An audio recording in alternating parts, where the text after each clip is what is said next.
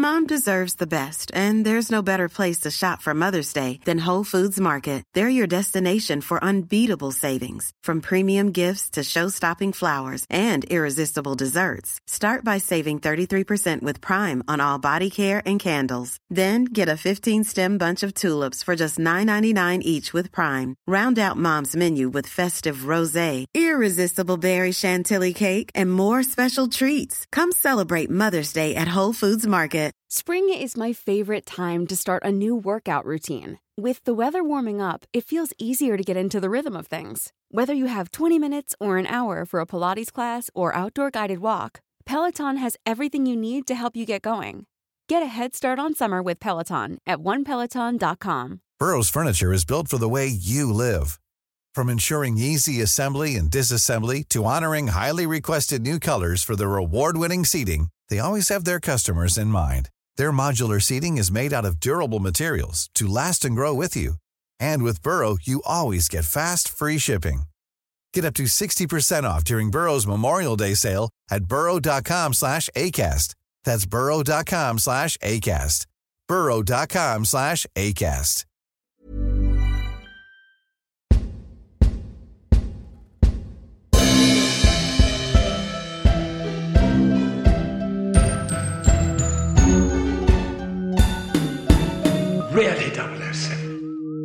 Okay, welcome to the Really 007 podcast for this special episode. We've got a behind the camera interview with none other than Katharina Kubrick, who you can see is here with us, as well as her dog Wendy. So, yes, Ka- Katharina's worked on many classic films in many different roles, and we'll be talking about some of those tonight, including several of her fathers, such as Barry Lyndon, The Shining, and Eyes Wide Shut. But obviously, we're a Bond podcast, and her work on the Bond films is legendary, creating the prosthetic teeth worn by Jaws. And that's going to be interesting to talk about that as well. So you can watch all our other interviews on our YouTube channel, and you can listen to our episodes on iTunes and Spotify and on our website. We're on all social media platforms such as Facebook, Twitter, and Instagram. So with me, Tom Pickup, I have other Bond and cinema fan, Chris Goldie. So welcome, Chris, to you as well. Thank you. So yes, Katharina. Now, obviously, you're from a famous family, but you've been involved in many, many aspects of filmmaking. Which is the first role you had on set? Sorry, I shouldn't have had that tea. um, so, okay, well, the first thing I did was Stanley employed me as a location photographer because he, when I was 16, he gave me his Nikkormat and uh, taught me how to take photographs and how to, you know, develop and print film and, and, and print pictures. So I was immediately, therefore, useful. So when we went to Ireland to make Barry Lyndon, he had this 19 year old who was you know, without anything to do. So he said, okay, well, you're going to go and look for locations. And at that point, I was at art college and was undecided about what I wanted to do really. And then working with Ken Adam, who was the production designer on Barry Lyndon, and we had this huge art department that we set up at the Ardree Hotel in Waterford. Anyhow, so I became part of the team and I was given pages of script and maps, and I got my car and traveled around Ireland, and then that also moved to England. But that actually decided me that working on, on movies in the art department was something I wanted to do, and that sort of started the ball rolling. So Because Ken what I did. Adam, I mean, he, uh, he won an Oscar, didn't he, for his production di- design He on that did. film? Yeah. So, what, Yeah. could you get a better introduction to a film, really, in the in the art department? Exactly, and and the thing is that, as you know, Stanley had already worked with Ken Yeah. um, because uh, on Doctor Strangelove, Stanley had seen Doctor No, was very impressed with the set, which was you know unbelievable actually in, in, in its sort of in daring and bold design and stanley knew that he had found a kindred spirit really so yeah so barry lyndon was his second um, film with stanley and he was a great great guy to work with actually he was you know infinitely knowledgeable so it was a good lesson a good school Yeah, well, we're we're doing a tribute episode on him and just the legacy of his James Bond films, and obviously Spy Who Loved Me. Of course, he was involved with that, and Hmm. I assume that's how you, you came to be involved with that film. That that link with Ken and, Um, and Stanley. Exactly. Yeah, exactly. So what happened was, so I'd done some work on Barry Lyndon. Well, for a year, I was a location photographer, and then did other things. Worked on, went back to college, uh, worked on other movies, and then I knew that he was starting this film, and I just sort of said, "Oh, could I bring my portfolio?" And this is a long time ago. This is 1976. Women did not work in the art department mm. then. I mean, it was pretty unheard of, really. And so, you know, I used my connections to get my foot in the door, and I took my bulging art school portfolio. And Ernie Archer, who had worked on um, 2001 as a draftsman, was his principal draftsman there, very talented guy. And he looked at my portfolio and he just said, "Yeah, you know, we can find a." a job for you. So I started, you know, uh, go for a tea maker. And because I could draw and because I'd been to art school, I was given all the really fun things to do. So it was, and I was on it for a year. A good job. It was a good job, but I had to get a union ticket. And in those days, you couldn't get a ticket without a job, and you couldn't get a job without a ticket. So you had to find somebody who was willing to pay you or employ you for some peanuts. And then ask people to um, support you in your bid to become a union member. And they had to, you know, you had to pay your dues and everything. So you had ACTT and then you had NATKE. So those two, and I was ACTT. So that was fun. But I got it in the end. Which did you kind of work on first? Did you, because Stanley was involved, brought in with the lighting, wasn't he, as well, I believe? This is a story that has blossomed. Ah, right. Here we go. Well, this, is, this is a story that has blossomed. Okay, so the 007 stage was specifically built around the tank at Pinewood. And it was at that point the biggest silent stage in Europe. Do you know what I mean when I say yeah. silent stage? Yeah. Oh, so you can't shoot sound. So sound stage are all the padded ones where it's very quiet, you can't hear outside. Silent stage is you can hear everything that's happening outside because there's no padding, so you can't shoot sound. That's why it's called silent stage. Anyhow, so one of my jobs was to photograph the process of it being built, and uh, then Ken designed his sets, and we were in the art department. Uh, we were making models of the submarines and, and doing all that. So finally, this enormous set is built. And now he's thinking, well, how the heck am I going to light this thing? So, because apparently the lighting cameraman wasn't sure, he said to me, Can you get, you know, Stanley to come? And I went, Okay. And um, anyway, so I said to dad, because uh, I was still living at home then, and I said to dad, he said, You've got to be fucking kidding me. I'm not going to go on somebody else's set. You know, that's unheard of. It's unprofessional. I can't do it. And Ken pleaded. Anyway, so one Sunday, very quietly, when nobody was there, dad went to see Ken and they walked around this enormous set. And the way um, Ken had designed it, there were already lights as part of the set design. Practicals, they're called. And Stanley just, yeah. And Stanley just said, We'll use the practicals. Just use the lights that you've already designed into the set. And that was it.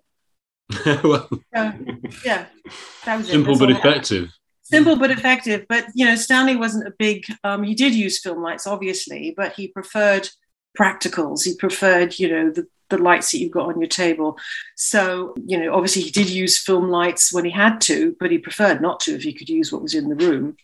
So, and Barry Lyndon, obviously being a prime example of him using natural light and the, there you go and the, and the candle I mean, light.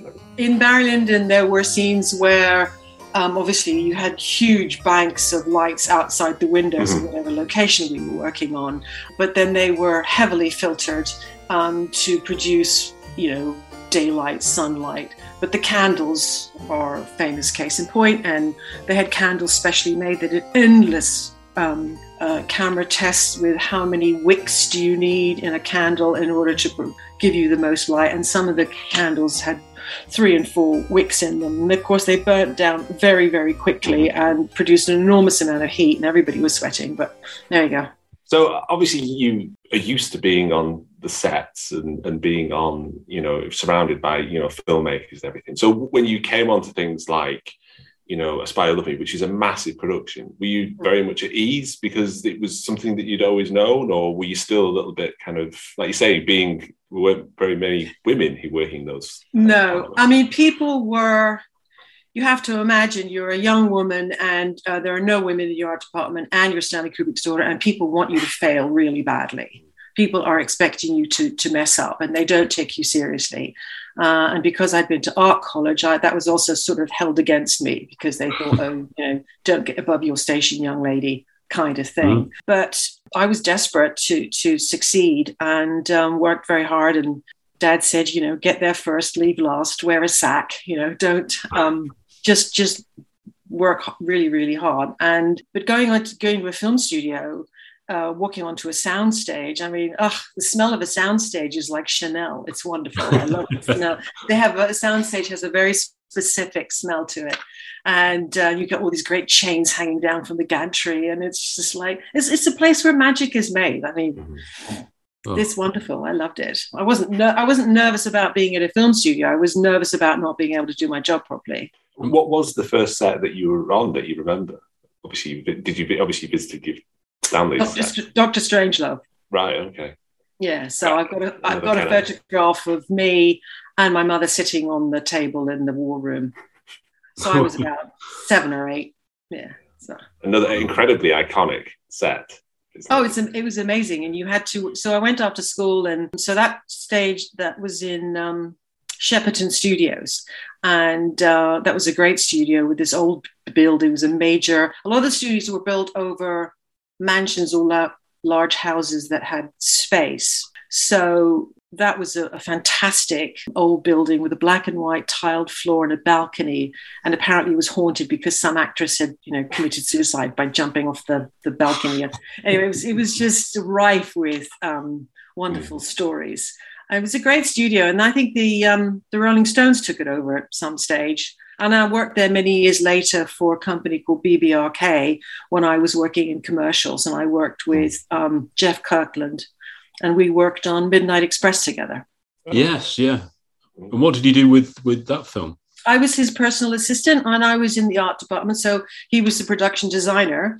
And so BBRK specialized in television commercials. So you had a lot of the people who started in commercials. So you had, you know, Ridley Scott and Adrian Lyne and Alan Parker, oh. that generation of young filmmakers who all started off doing pack shots. Uh, so, you know, I worked on, um, you know, Tesco advert and a, and a Smash advert. Um, but Alan Parker liked working with Geoff Kirkland. And they had already worked on um, uh, Bugsy Malone. And so when he was going to do Midnight Express, Geoffrey was his production designer, and I was Geoffrey's assistant, and we off we went to Malta. So incredible. and you you were a location photographer and a location researcher as well. Well, it kind of comes hand in hand. If you're looking for locations, you have to know what kind of architecture, what period you're. you're um, sorry, I've got dogs running around. What kind of mm. um, period you're looking for, what kind of buildings um, on Barry Lyndon. It had to be not be too late. Too early was okay. Uh, if you find a half timbered house, but you couldn't be near a busy road, you know, they had to places for the crew and all the vans and stuff. So it was, you know, we were looking for a country road. This is before CGI, so you couldn't just CGI stuff out or put a blue screen, you know, behind the road. So you had to find vast areas of countryside with no telegraph poles and no signs of mm. modernity anywhere. So I did a lot of travel, got very good at reading ordnance survey maps. did you have to find the Overlook Hotel then? The Overlook Hotel, no, I didn't look for that, but the Overlook Hotel was called the Timberline Lodge and it's in mm. Oregon. My uncle and Doug sorry, my, my brain's working, the lighting cameraman, Dougie Milsome, Dougie Milsome, and they went second unit basically to set up the lights at the Timberline Lodge in Oregon after a snow, and they put big lights in some of the windows, and um, they drove through the snow and they filmed it. It was just the two of them. I, I, I, didn't go there for The Shining. I was sent off to look for. Uh, I went to Anchorage and. Um, I was to set up a second unit location for when Hallorann comes back after he's heard Danny and he's coming back and he's landing a plane in the snow. Um, and I was setting up second unit, looking for locations, looking for a proper garage in Anchorage. And the whole time I was there, it did the snow. So they. they took me back. But I also found things like Indian carpets. I went to Phoenix, Arizona, and I was um, looking for Indian tribal rugs because we've been looking at books. And dad said, well, you know, we found we have got magazines dealing with tribal art, American tribal art. And then he said, oh, we'll go to this person, go to see this person, this expert.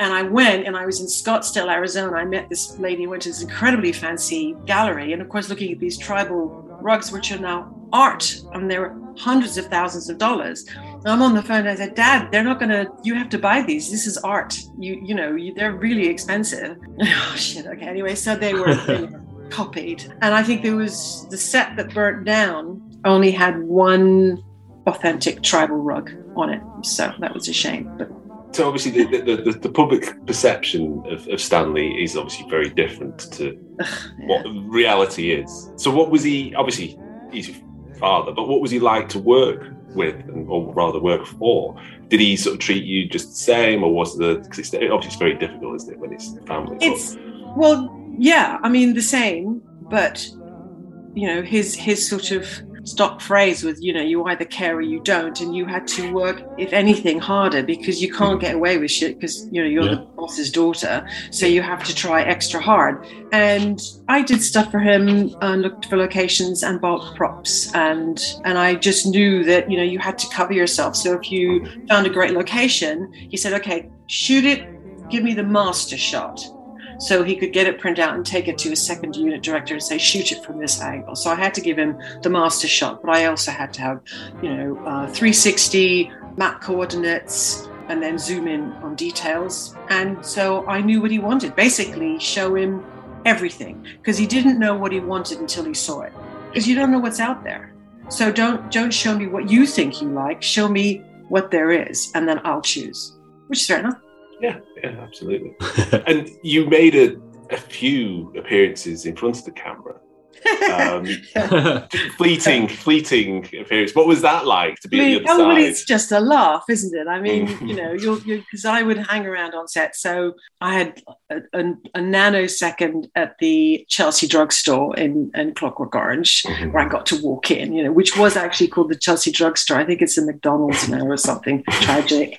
Um, so that was cool. And then, and then I suppose Barry Lyndon. So I was one of the daughters, and we were in the field dancing and with Captain Quinn, and then we were at the the lunch table where Ryan throws the glass of water, and we all get um, thrown out, and and then the third time was on no Eyes Wide Shut, and what had happened was that my son my eldest son had had a bike accident, cycling accident, and he was completely grazed. And I was furious because he wasn't wearing his helmet. And he was completely grazed from top to bottom. And we were visiting my parents, and dad said, Oh, gee, you'd be a great patient for Dr. Bill. Because so, yeah. you're all scabby and bleeding. Um, but of course, by the time um, they got around to shooting that scene, Alex was all healed. But he promised that he could do it. So it became glands but the thing is, if you're if that's not your job, if it's not something that you want to do, i.e., be an actress, you're not nervous because you don't really care because it's just a, yeah. a, bit of a laugh. The next week, I was taking my portfolio to somebody where I wanted to have a show of my paintings, and I was I was you know sweating. So mm. it just depends on what's important to you. You did a lot of work. Your artwork was used in Eyes Wide Shut. Well, I mentioned that film. Mm. They're they're incredible. They're, they're, absolutely amazing. We are looking well, at some of them soon. They're, they're brilliant. Mostly my. Uh, so when Dad was looking for what kind of an apartment that Harford should live in, and lots of, I mean, every apartment in New York and every apartment in London was photographed, and then we're having a discussion and and you know how should we design it, and Dad was talking to Mom, and he said, well, you know, you have nice taste. Let's just use this stuff. so literally the Harford's apartment is basically all our furniture and paintings and the sofa and all the knickknacks and you know the, the the lamps some of the lamps i bought but the vases the, the candlesticks. I mean basically there was nothing to sit on at home because it was all on the set. And he just felt comfortable and he felt it looked yeah. really you know nice. And your mum your mum's also a, a very accomplished painter as well. Oh, she sure, she, she sure is. You should have a look at her website. Mm. Yeah, it's really good. You've got your own website now as well, haven't you? I've, I've yeah, it's a bit it's rudimentary. It's yeah. a bit rudimentary, but because I am so technically useless, but um, I've sort of got one of those ones that are supposed to be easy to to put mm. things together, but I'm rubbish. But I do have one now at last. Because you left the film business, didn't you, to do this artwork and jewelry? I left because I um, had children. Yeah. And the truth is, if you're working in the film industry, it's so hard to get a job in the art department that I knew I couldn't say, well, I'm sorry, I can't come in today because, you know, the sprog's got measles or something. so, and I just, so I just dedicated myself to raising them. And that's when I went back to, to painting. So. And you're doing lots of jewelry, aren't you? Wearable I do. art and, and things. I do, yeah. I, look at the website. It's, it's Yeah, yeah. I'm, a- Great. I'm a silver, I'm a potential uh, silversmith birthday now. gifts there. Sil- silversmith now. I'm Yeah. trying that. So it's Mm. fun. I like working with metal actually. Mm. So it's good. I have lots of nice shiny tools and hammers and saws and things. It's immensely satisfying. As you say, does that, that take you back to Jaws' teeth and, and the, the metal well, cogs? and- yeah, getting back to the subject, actually, what happened was so there's a line in this in you know character that the guy who writes the script and you've invented this character and people don't realize you know that a line could cost a million dollars you know on if you have to build it so but everybody in the art department was really busy and ivor beddoes who was the sketch artist was too busy ken was too busy everybody was too busy and they gave it to the junior which was me Jaws. I'm assigning you the task of recovering the microfilm copy of the tracking system. Every person who even comes into contact with that microfilm is to be eliminated. So I got the, the stills photographer to take a photograph of Richard Kiel grimacing. And so then I did lots of sketches, lots of ideas, lots of overlays, and then came up with something that I thought was useful and then or doable that he could put in his mouth. Because obviously you couldn't have anything sharp in there. And I I worked on the on the basis of, of interlocking cogs. And so anyway, so I did this drawing, did an overlay over Richard's face and took it down to Cubby and they said, Yeah, we're gonna do that. But it wasn't. kind of get passed on to somebody who else actually physically makes it? Oh yeah, yeah, yeah. No, I didn't make them because that then went to a dental technician because Richard was um, a giant, literally a giant. Yeah. So his jaw was slightly different than anybody else's, and he hated wearing them. They were immensely uncomfortable. And the minute that you know the camera stopped rolling, he'd spit them out. But I've got a really nice card from him saying, you know, great design on the teeth. So Oh. that was sweet. Very iconic, though, aren't they? They're, uh, Yeah, yeah. Well, I mean, they are, and everybody knows that character. But he was only in in two films. yeah. mm. but it's it's like was it short round the little dwarf with the hat was it he was called short round Oh, odd job. yeah odd job Yeah, yeah. Yeah, he's so also not in many many of the movies but so i had a very varied job which was nice i didn't know what i was going to be doing from one day to the next apart from Mm. tea but they were used again, weren't they? The teeth for Moonraker. Is it with the same? yeah, he was, yeah, he was, in, he was in Moonraker. So he was in Yeah. those two movies, Spy Who Loved Me and, and Moonraker. And I did, I left Moonraker before the movie was finished because they'd kind of put me on back to be where I was at the beginning. And I already, I already done commercials and other movies in between. I just thought, well, I don't want to go back to the beginning. So I left and started to work on another film. All right. So you, you did do some work on Moonraker. Yeah, I was art department junior, you know, sticking Yeah. photographs together and in the art department and tracing things. And you have a big drawing board and say, can you do this detail and do that detail? And then it's those drawings are then sent off to the carpentry shop or the plaster shop or whoever's making what you just drew up. So if- lots of if things- responsibility. Yeah. Yeah. I was going to say, if, if, if things had been different, what would, did you have like a goal within the art department that you were aiming for? Was it, would it be production designer? You know, I was going to be an Oscar winning production designer. okay. oh, was. So yeah. Well, you never know how your life's gonna go, do you? No. So Yeah. So- it is what it is. So there we are. and you, you did quite a few other films as well. You, I'm a big fan of Supergirl. I know it's but not not everyone. Oh, I thinks loved it's- working on that. I, yeah. What is it? The Burundi wand, pure, unadulterated evil. Ready? What was that like? What did you do? On Oh, that was that was actually um, one of my favorite films to work on because I came in right at the beginning. They had literally just hired um, the production designer, and I was the first person uh, that he hired. And um, he'd been working in America for a long time. He didn't know. He had sort of lost contact with a lot of the English art department crew, and uh, and we worked very well together. And he um, gave me a lot of design freedom, so I was designing all kinds of things: furniture, eating utensils, um, those big pillows that they sit in. Um, Yeah, I remember that. Based on Klimt paintings, Yeah. and I was sticking Klimt, um, Klimt-esque big sheets together um, with this highly reflective material because they were supposed to be, you know, Hiring for your small business? If you're not looking for professionals on LinkedIn, you're looking in the wrong place. That's like looking for your car keys in a fish tank. LinkedIn helps you hire professionals you can't find anywhere else, even those who aren't actively searching for a new job but might be open to the perfect role. In a given month, over 70% of LinkedIn users don't even visit other leading job sites. So start looking in the right place. With LinkedIn, you can hire professionals like a professional. Post your free job on linkedin.com/people slash people today. Many of us have those stubborn pounds that seem impossible to lose, no matter how good we eat or how hard we work out. My solution is PlushCare. PlushCare is a leading telehealth provider with doctors who are there for you day and night to partner with you in your weight loss journey. They can prescribe FDA-approved weight loss medications like Wegovy and Zepbound for those who qualify. Plus, they accept most insurance plans. To get started, visit plushcare.com slash weight loss. That's plushcare.com slash weight loss.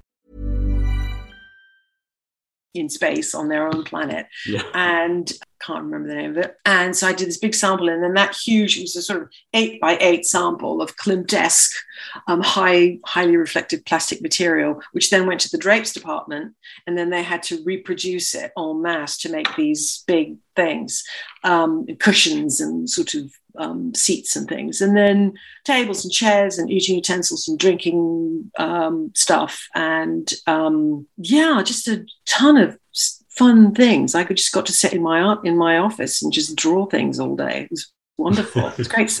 No, it was it was a great it was a really fun movie to work on. And then there was Selena the witch. Yeah, and, Faye um, Dunaway. and there was yeah she was really it was Faye Dunaway wasn't it Yeah, she she's was brilliant. through the witch tunnel and then I got a chance to go in there and paint all the um the dripping skulls with blood and everything. And I had my big pots of paint and I was on the set with the lads you know with my big brushes painting all this stuff. So I had a whale of a time actually. It was good and Dark Crystal as well. That's another film Yes. that sort of got got more praise recently. They made a TV series off it, don't they? But I know I didn't Yeah. I didn't see I've not that. seen it yet. No, no. No, I was, oh gosh, I was on that for over a year and started at EMI Studios and I was on um, environment. And so we were making all the plants and models and mountains and modeling things. And I got moved and I went up to Hampstead and I was working at Henson's workshop up there. Amazing. On uh, Hill, and so he lived across the street. And then I was put on to making jewelry for the Skeksis.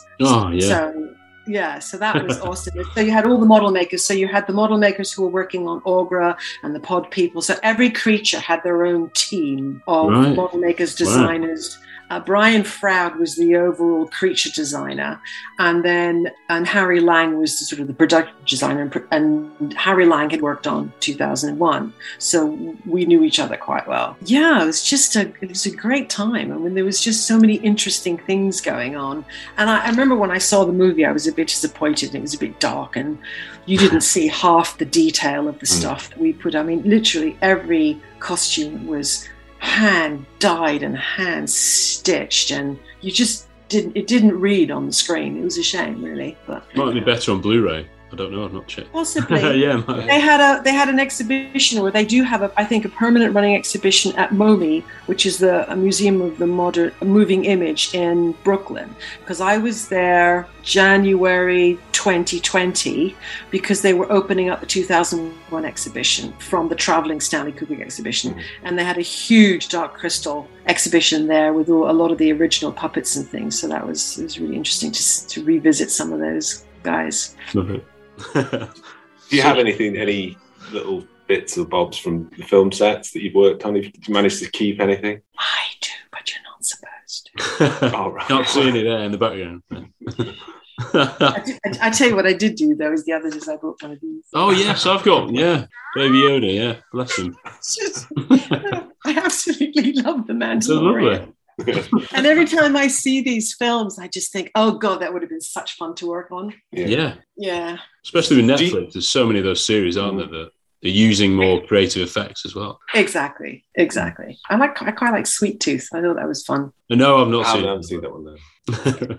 so many things you've got to watch now. But so yeah, many movies, so little time. I know, I know. Even in lockdown. You know, sort of taking us back to sort of Bond. Do you, was there any? Have you managed to keep up with that series? Obviously, it's a very long.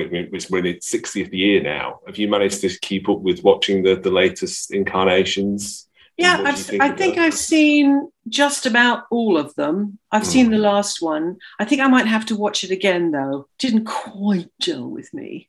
the Um, latest one on the cinema. Yeah, Yeah. yeah. I was. I, I need to give it a, a, a second shot. Sometimes, if I see a movie and I'm not quite sure I was in the wrong mood to watch it, I, I think, okay, well, I'll watch it again. Um, I have to. I have to do that with quite a lot of movies. If I, I just sort of, it's not that I didn't get it. I was just, you know, how you're in the wrong mood sometimes. Yeah. And and and now I'm so old. I usually fall asleep halfway through a movie. it's so- quite a long one. I know the I know the first half of so many films. It's just ridiculous. yeah, yeah. But yeah, no, I, I think I've seen just about all of them. And now that they're all talking about who the next Bond's going to be, Mm. I thought Craig was really good. I thought Craig was. Re- I mean, I did too with Roger Moore. Always liked Sean Connery. Wasn't too sure about the Australian. Um, he only did he one. should not be named. Yeah. Yeah. No, no. and I don't know who the who the next one's going to be. There's a lot of guessing, and people Mm. are putting different names forward. I'm sure Barbara's Barbara's choosing as we speak. Oh yeah, next one. and it'll probably be someone we don't know, and a, a surprise, won't it? People have very it's it's it's very people have very strong opinions. You know, it shouldn't be a woman, for instance. Mm. And you know, if you're going to be puritanical about it, then or purist about it, then I can I can see. But if it's just you know, they've left the original Fleming Oh yeah, yeah. a long Yeah. time ago. So Yeah, well, Right. yeah, the spy who loved me isn't exactly Fleming-esque, is it? You know, as a, as a, as a, as a, it doesn't take away. You know, the very, I, you know, I see them as very separate things. You know, obviously started off being influenced by the novels, and they, they always take bits from from short stories or a scene from the novels. But you know, Spy Who Loved Me, which is possibly, uh, you know, you could argue the most iconic Bond film because it has so much that people remember, people identify without actually having seen it. You know, Yes. that that you know, like people could, if you say Jaws, the, the first thing is obviously you think of the shark. Yes, it's not called Jaws, but and then you know the character of Jaws from Spy Who Loved Me and Moonraker, and you don't have to have seen any of that. It's it's so iconic. You know, Roger Moore skiing off the mountain is you know uh, oh yeah, that was really. Roger who did that. Well, yeah, Yeah. Ro- Roger. Roger. In fact, it, it- Yes. it was quite funny because they were looking for somebody to do that shot because you know it's all about the first, you know, the opening sequence is always Yeah. very, very important, isn't it? And um, I remember we were sitting around the art department, we were having this big meeting, and the, and the director was there, and they said, "Well, we found this complete nutcase who said that he will, you know, ski off a mountain with a parachute." And they go, "Okay, that sounds good." You know, it's just the thing about filmmaking is it's so hard it's so complicated it's so expensive but there's also a lot of brainstorming and well this doesn't work so let's try Yeah. that and, and and let's you know see what happens there's a there's a lot of um, spontaneity involved and also if there's a mistake if something goes wrong uh, and you know you have to deal with it because you can't often rebuild it. It's like when you're shooting, you've got a shooting schedule, you have stuff outside and you have rain cover. So you have to have a rain cover set, which is what it is. It's a standby set that you can go and film Hmm. in if you're rained off. And it's just, you know, or if that set is closed or burns down or something happens to the actor or there's so many different ways that it can go horribly wrong. Or you've shot the film, you've shot your your sequence, and the next day, as you know, you have rushes, and in the states called dailies. And back in the day when they're using film, you know, you can get a scratch on the film, you can get a hmm. hair in the Yeah, gate, you yeah. get something else wrong. You have to go and do it again, and that all, you know, adds to it. I think people who are using digital now are so much so much luckier because you don't have Mm. any of those issues. But yeah, like you like you mentioned about the Mandalorian, they're having those virtual sets where Mhm. you know the background, obviously, as the camera moves, and which is uh, mind blowing that they can do do that. And obviously, you know, Stanley was very much at the, the fore of filmmaking, and kind of you know was was always pushing things not only as a technically but also as a, the form itself. Do you Mm. think he would embrace would have embraced things like virtual sets, or would he be more kind of he wants something physical? And obviously, as an actor, it's very different being on a yeah. You know virtual set and or being in a like you said like with the apartment in in eyes wide shut. Do you think sure. i mean even on spy who loved me um, we had blue screen or green screen when you're mm-hmm. supposed to when the set's supposed to be under the sea. Mm-hmm. um, yes. you know, yeah. you've got this sort of shark swimming by. Um, but and I, I don't know how actors play to you know nothing or to you know being afraid of a dinosaur that's not there. Um, but i think that with the CGI and the technical advances in the last 20 years, I think Stanley was such a geek, he would have absolutely embraced it because, you know, it's famous he didn't like to travel. And, you know, to be able to do things and still sleep in his own bed at night was, you know, the ultimate, you know, luxury and also something that most people would would like to do. You know, that's that's having your life sorted.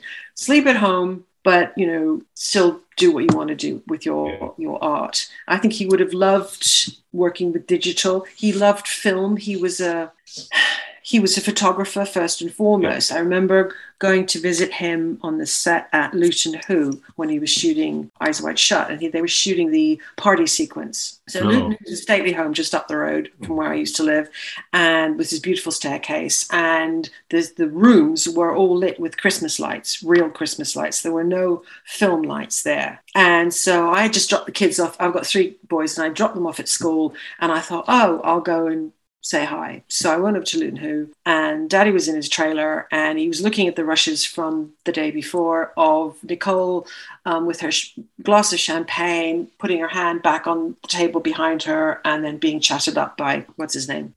And he said, "Oh, come and have a look at this. Come and have a look. This is so gorgeous." And so we are watching it on the Steenbeck because he had a Steenbeck in his trailer, and he said, "Isn't it beautiful? Isn't it gorgeous? Just look at those colors. Isn't it, you know, lush?" And he was so excited. And I just said, Well, how did you do that? And he said, Well, because I pushed the film. So you push it in the camera and you push it at the lab so that you get that lovely, intense, grainy, sort of mm. saturated color thing. He loved it. And I don't know whether he would be using digital cameras now. He might for expediency because you don't have all the lab issues, but I think he would have missed using film. I do. I think he would have missed using because he knew what to do with it. He knew how he could, hmm. you know, push it and, and, and, and mold it to the to what he wanted. He was definitely a painter in that way. Yeah, and having these to hand doesn't mean you have to use them all the time. You know, it's like you know the the, the I think for things like you hear filmmakers saying how you know being able to watch the, the playback there and then and not wait have to wait for rushes and uh, oh, you know for, sure. for, the film is like amazing. And obviously you had video playback didn't you for, for, for but i think that virtual sets i think lend itself to, to certain things. I can understand like say if you wanted to go and you know have film virtually the other side of the world but would you still have those Ken Adam sets anymore. You know, if everything was done in the computer, obviously you need someone to design it, but there's something about it's something timeless, isn't there? About yeah, I mean, I think I think I mean Ken, for instance. On, on Barry Lyndon, he wanted to design the sets. But if you can imagine having built all those sets of all those locations, you, you couldn't have done it. Mm. And you know, you walk into a church or to a large house or a small room, the ambience, the sound, the patina, you know, you hmm. can't mm. you can't create that. You know, it's, it's like with rubble, you can't build rubble. He said it's really impossible, which is when they were at Beckton and they just said, you know, can we, you know, we're going to blow this shit up. And they went, yeah, fine, do, do what you want. So now you've got real rubble. Yeah. And and you on Barry Lyndon, you've got real houses, you've got real paintings, really high ceilings, you've got the echoing, you've got the polished floors. You can't build that. If you're doing fantasy, then you know the world's your oyster. You can do that. But I think that he would have loved. I mean, so on, on, on 2001, he was using a Moviola to, to edit, you know, these tiny little green things. I've never seen one. It, it, looks like a little sort of robot. But then he was using the Avid on Eyes Wide Shut, and he loved it. He loved not mm. having to sit there with miles and miles and miles of celluloid hanging all his little pegs. So he he loved the freedom that that gave him and and the choice. I mean, he always had three or four Steenbecks all around him when we were when he was editing um, Full Metal Jacket and Barry Lyndon because that was his his favorite part of the process. And I always liken it to you know an artist mixing up their colors. Yeah. So shooting the film is mixing up all your colors, but putting them on the canvas is the editing. Mm. And he that was his baby. He loved it. That was his favorite bit of doing it. I suppose that's when you build it, isn't it? It's that's, that's when it actually comes to, to- Together. together. and then you Yeah, can, yeah. and there's so many options as well. And I know obviously things like Eyes Wide Shut had a very long kind of well, production as well as post production, you know. But there's so many options if you're filming, and you've got that that luxury. I suppose that Stanley was a very lucky filmmaker in that he had this full support of a studio, and Yes. in some respects, Well, you know, that, that he was able to. Exactly. I mean, he always considered that time was his biggest luxury, and that you know he had very small crews, and and and and he would film the rehearsals. He he said um, people said, well, why do you take so many takes? And he said, well, I've got all these expensive actors, these expensive sets, I've got all these crews standing around. The film going through the camera is the cheapest part of all of this, you know. And so, why not film it? Because sometimes when actor you choose actors because you know that they've got the goods. You know that they um, are going to be be able to produce what you want them to do. And then, uh, but if they're off guard or they're tired or they're just thinking that they're rehearsing, they might be a little bit more experimental. But if the camera's rolling, that's when you might get gold Yeah. Mm. you know and i know that a lot of actors i spoke to who work with him said you know we never get we never get this amount of time to explore the role and it's not just learn your lines and you know that's and move on to the next one we're really going to milk these characters for everything that they've got and the other thing is people talk about all these takes and you know sometimes they didn't know their lines sometimes they were hungover not not Tom and Nicole, but you know they were you know consummate professionals. But you know I was certainly you know on sets of Stanley's where the guy whose scene it was that day was was hungover Mm. and hadn't learned their lines. Yeah. Now you've got a crew standing there, you know. So it's interesting how like there's there's those kind of there are certain things that, that like say you talk about the public perception of, of Stanley that that kind of stick.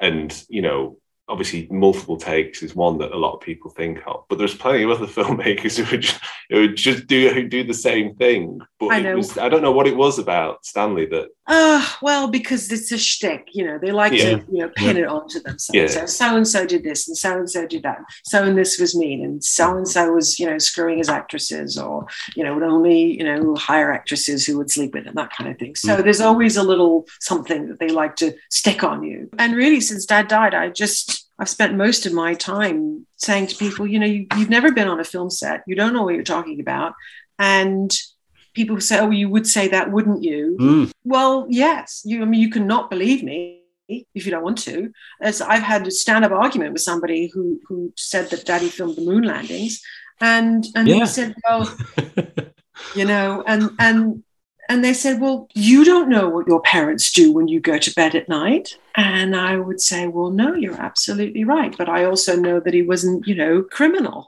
yeah. yeah Dear me. that he wasn't going to completely, you know, undervalue hundreds of thousands of Yeah. people's efforts Yeah. by Mm. getting somebody Ridiculous. to the moon. Why would you do that? Yeah. Why would you do that? No, I just now I just say, well, you know, he was so picky he had to shoot it on location. So that's how I say. that.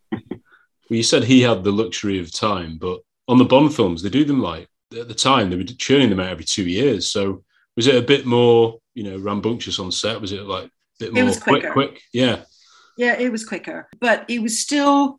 I can't remember how long we shot on on Spy Who Loved Me, but I was on the picture for a year. So honestly, I can't remember. My my memory's so bad now. But you know, it was a year from beginning to end. So let's say six months of that was filming, and then after you know the art department leaves and, and the crew, everybody goes home, and, the sh- and and you strike the set. Then of course they've got the editing. A lot of films are edited um, while they're being Yeah. filmed as well, and so that probably was a was a better a quicker process. They were actually shooting the first uh, Superman Yes. With- yeah. yeah, at the same time with Dick Donner was was um, directing it, and you know the one with Mr. Luthor, and and um, Chris Christopher Reeves was this is the, where I was in J Block in the art department at Pinewood Studios, and there was this long corridor where you had to go to the dressing rooms, and so some of the art department lads thought it would be hilarious to um, pretend that they were going to throw me off the roof. So we went upstairs and they had me by the arms and legs, and they were going to throw me off the roof. And Christopher Reeve was walking back to his dressing room in his cape and tights. just, Superman, help me! yeah, yeah. and he just, I wish I could. He, he was he was a lovely guy actually. He was, Oh, he was, a, good. he was, yeah, he was a sweetheart. Bless. And he was good friends with Roger, I believe, as well. That's, uh, Mm. Roger was a nice man. I, I really like Roger. Yeah. He was very easygoing. I mean, kind of what you see is what you got, kind of thing. So he he was pretty um, straightforward. That's good to hear, isn't it? Because years and years on, and particularly when someone's died, that you occasionally get these stories that come out, someone accusing them of not being the nicest person.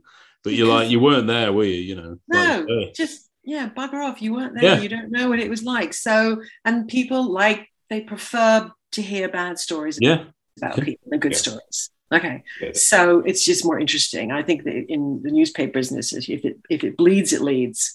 So you know, I don't have any time for that, and and things I read about other people and you know actors and performers I read about in the film industry, or most of it, I just think, yeah, that's just rubbish. yeah. It's just rubbish. You know, it's fifty percent. I mean, I, there were stories about my father. Uh, oh, uh, that he would drive his car with a helmet on, or that he um, had a helicopter spray insecticide over the garden, or what else did they say? Oh, and Punch were out a very said that he was crazy, uh, that he was certifiably insane. Actually, he sued them for Mm. that. okay. And then he, oh, and then there was a guy who was impersonating him, yes. Alan Conway, Mm. Conway by name, Conman by Yeah, name. yeah.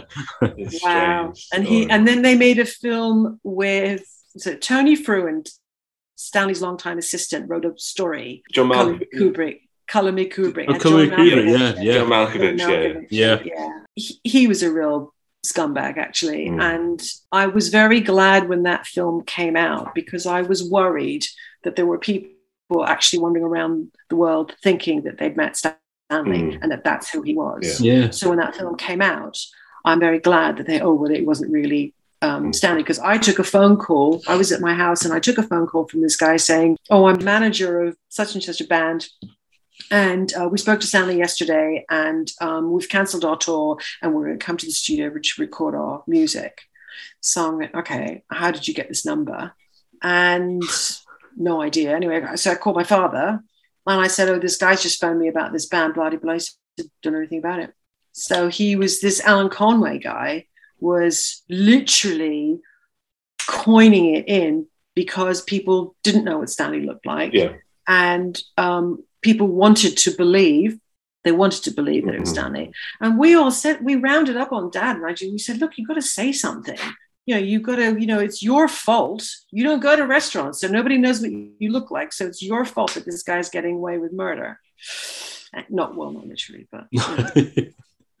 Dear me. Stanley had seen Doctor No, that was just to see Ken Adams' work. Do you know if he was a fan of the series or had watched any others? Because I'm sure he would have watched everything. I mean, Mm. if- if- Stanley was nothing but a, a film fan, a fa- you know, a film geek, and he watched everything. Mm. And when he wasn't in production on the weekends, he would we would have um, films in cans coming down from Wardour Street, and we had projectors, and we would, you know, get some Chinese takeout and and watch movies. So Yeah. he, he Love saw it. everything. I think I, I- there was someone who'd compiled like uh, his favorite films or something, or the films that he had passed comment. And like, I think White Men Can't Jump was quite high. and I, I love, in the same way that Terrence Malick's one of Terrence Malick's favorite film is Zoolander. I think because this again, they think that because you, you're making kind of I don't know maybe intellectual or kind of artistic films that you're incapable of enjoying Zoolander or you know something very silly, Dumb and Dumber. You know, Well, that that white men can't jump um, was actually um, sort of originated with me because it was on television one time,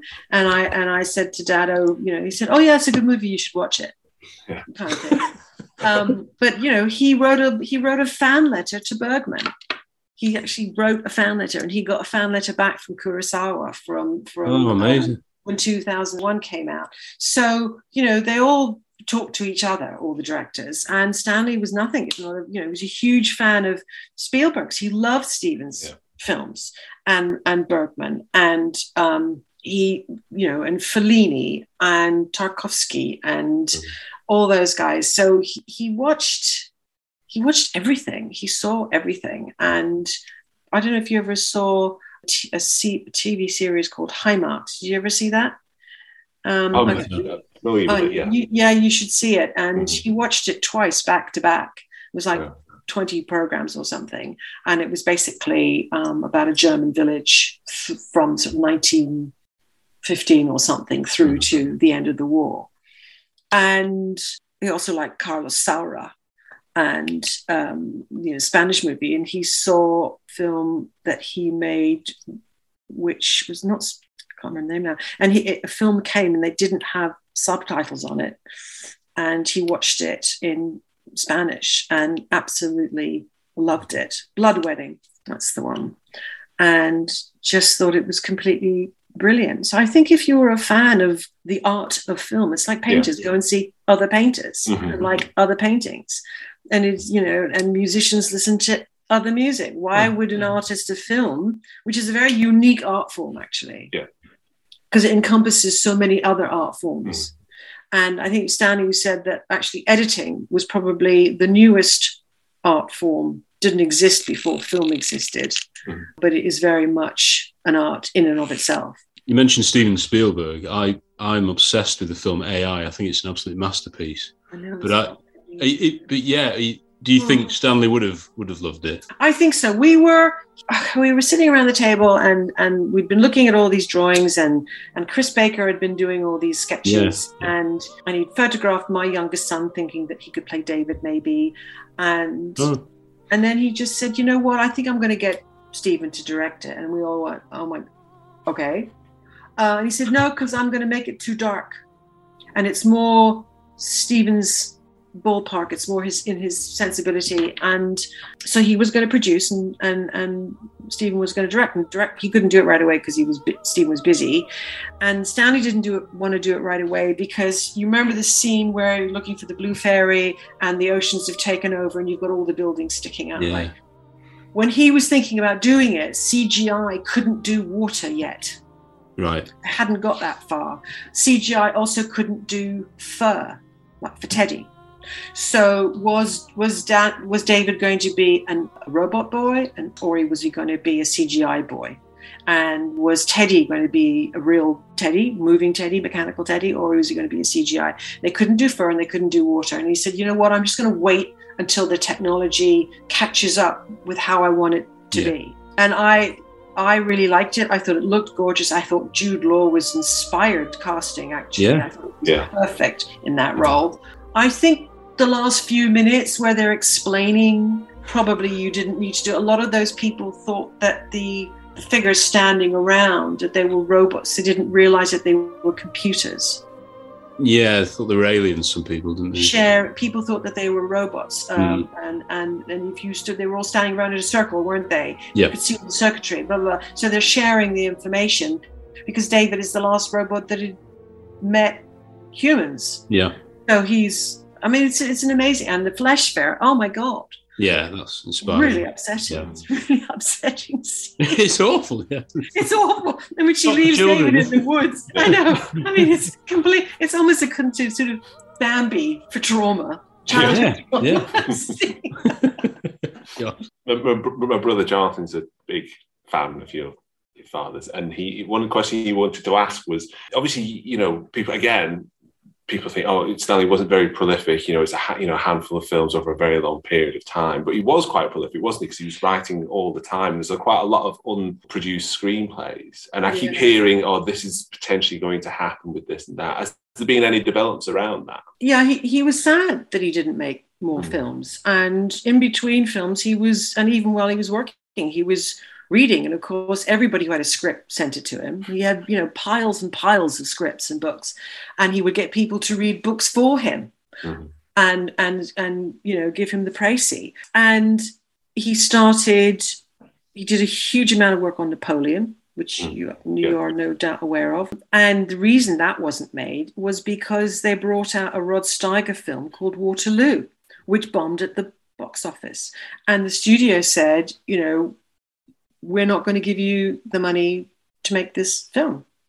Mm. And my mother said, oh, it's just they don't want audiences don't want to see people writing with feathers. That's what she said but um, I think subsequently, because Stanley had amassed the largest private collection of photography, uh, uh, photographs of artwork, and his famous card catalog, where you could you knew at any day any of the characters what they were doing at any time during the period of history that he was dealing with. So something may yet come of it. Then he worked on Aryan Papers, and which was a Second World War story about an, an aunt and her nephew, and it was cast. And we were doing costume fittings, and I took my kids out of school because we were all going to move to Holland. And then Spielberg brought out Schindler's List, right, yeah, yeah. kind of pipped him to the post. It's Yeah. not a it's not a race, it's not a competition, but he just I think he decided that he just didn't want to do it. And and my mother said, and we could see that he was getting incredibly upset doing the research. Incredibly upset because he had all these books. I mean, you'd open one page in one of these books he was reading and you would cry. So I don't even know how he, you know, he he really wanted to do it. Um, but I think he, my mother said he, she was really pleased when he when he packed it in actually because it was just so upsetting, overwhelming. And then there were other stories. There was um, Eric Bright Eyes was a, a story that he was interested in, and then there was um, probably a whole bunch of other things that I didn't even know Mm. about that he was interested in. So, but he was constantly looking for a story that he would fall in love with, and it has to sustain you through reading it multiple times. Can I make this film? Is it possible? Can I get the money? How will we do it? Then you have to shoot it. You've got pre-production, production, editing. You have to be totally in love with that story Yeah. throughout the entire process. Mhm. And um, and he said, you know, I don't know why I fall in love with the stories. It's like, you know, why do you fall in love with your wife? You know, I don't know. You just do. So is what he said. What he said. Yeah. The Bond family, it was a family as well, wasn't it? Of, of sort of obviously Cubby was there, now Barbara, and all the people have grown and grown throughout. The, the- Mike it's Wilson. risen the productions. Yeah. Mike, Mike Wilson was there, and um, and then Tina, Barbara's younger sister, she was um, my assistant on the yeah. Oh, right. Okay.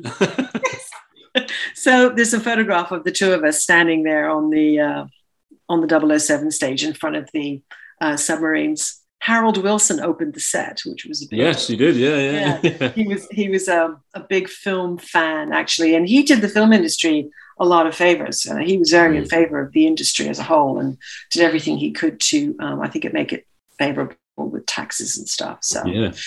yeah, it was it was um, fun times. It all seems like well, it's all a lifetime ago now. I mean, my son's about to be thirty-seven. For God's sake, yeah. I'm about to be a mother-in-law, and I'm about to be a granny. So yeah, Congratulations. yeah, I know. yeah, yeah. Congratulations. Yeah, in June, I'm going to be a granny and I'm going to be a mother in law in July. So I'm ever so thrilled. Thank you so much, Katharina. It's been wonderful. Okay, we have been you. round the houses a bit. I'm sorry about Yeah, that. I mean, No, it's perfect. Yeah, it, it's Two a fascinating insight. There's so many stories I'm sure that you, that you haven't told us, but you know. and I haven't well, even had any wine yet. So Well, there you go. Well, For you know. part two.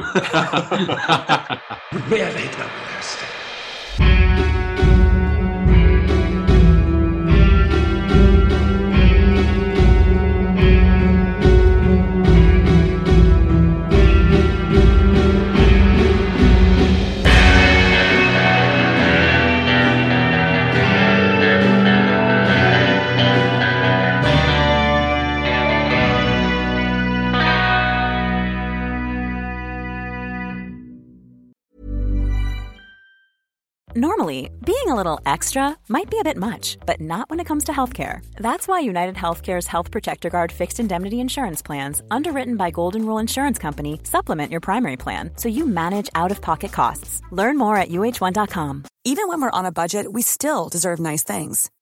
Quince is a place to scoop up stunning high-end goods for 50 to 80% less than similar brands. They have buttery soft cashmere sweaters starting at $50, luxurious Italian leather bags, and so much more. Plus, Quince only works with factories that use safe, ethical, and responsible manufacturing. Get the high-end goods you'll love without the high price tag with Quince. Go to quince.com/style for free shipping and 365-day returns. Imagine the softest sheets you've ever felt. Now imagine them getting even softer over time. That's what you'll feel with Boll and Branch's organic cotton sheets. In a recent customer survey, 96% replied that Boll and Branch sheets get softer with every wash. Start getting your best night's sleep in these sheets that get softer and softer for years to come. Try their sheets with a 30-night guarantee. Plus, get 15% off your first order at bollandbranch.com. Code BUTTERY. Exclusions apply. See site for details.